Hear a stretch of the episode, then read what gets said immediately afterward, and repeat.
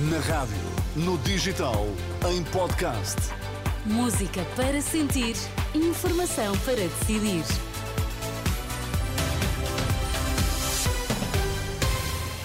Notícias para ouvir agora na Renascença. Vamos saber quais os títulos em destaque a esta hora. Boa noite. Presidente da República defende criação de vouchers no acesso à imprensa escrita, uma das soluções deixadas por Marcelo Rebelo de Sousa no primeiro dia de Congresso dos Jornalistas.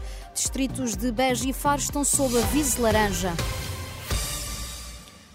O Presidente da República defende a criação de vouchers no acesso à imprensa escrita, à semelhança do que acontece com os livros, para fazer face à crise no jornalismo.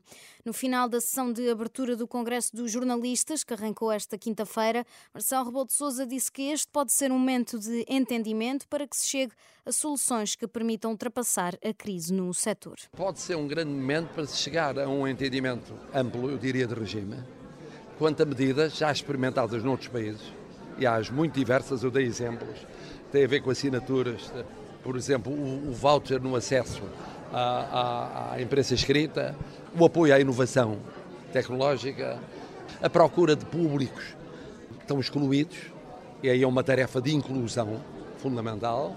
Marcelo defendeu ainda que o jornalismo possa ter um financiamento semelhante ao dos partidos e disse ser preciso transparência para saber quem está por trás dos mídia. Os administradores da Global Media, Paulo Lima de Carvalho e mais tarde Felipe Nascimento, deixaram esta quinta-feira o Conselho de Administração e a Comissão Executiva. Os ex-administradores denunciaram a asfixia financeira e o incumprimento de promessas que invi inviabilizam as condições para continuar no grupo.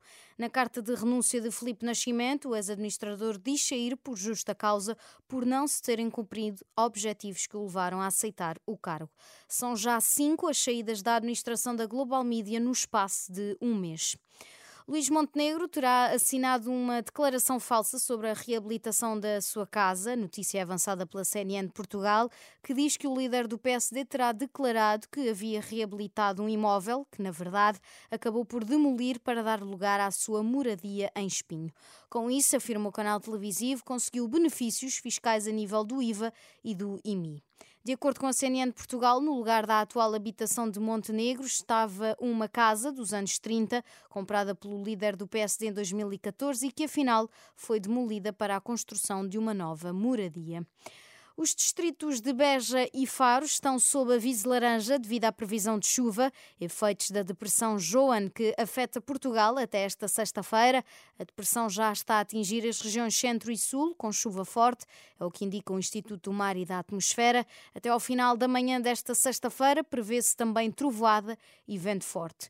Os distritos de Lisboa, Évora, Castelo Branco, Setúbal, Santarém, Leiria e Porto Alegre estão sob aviso amarelo.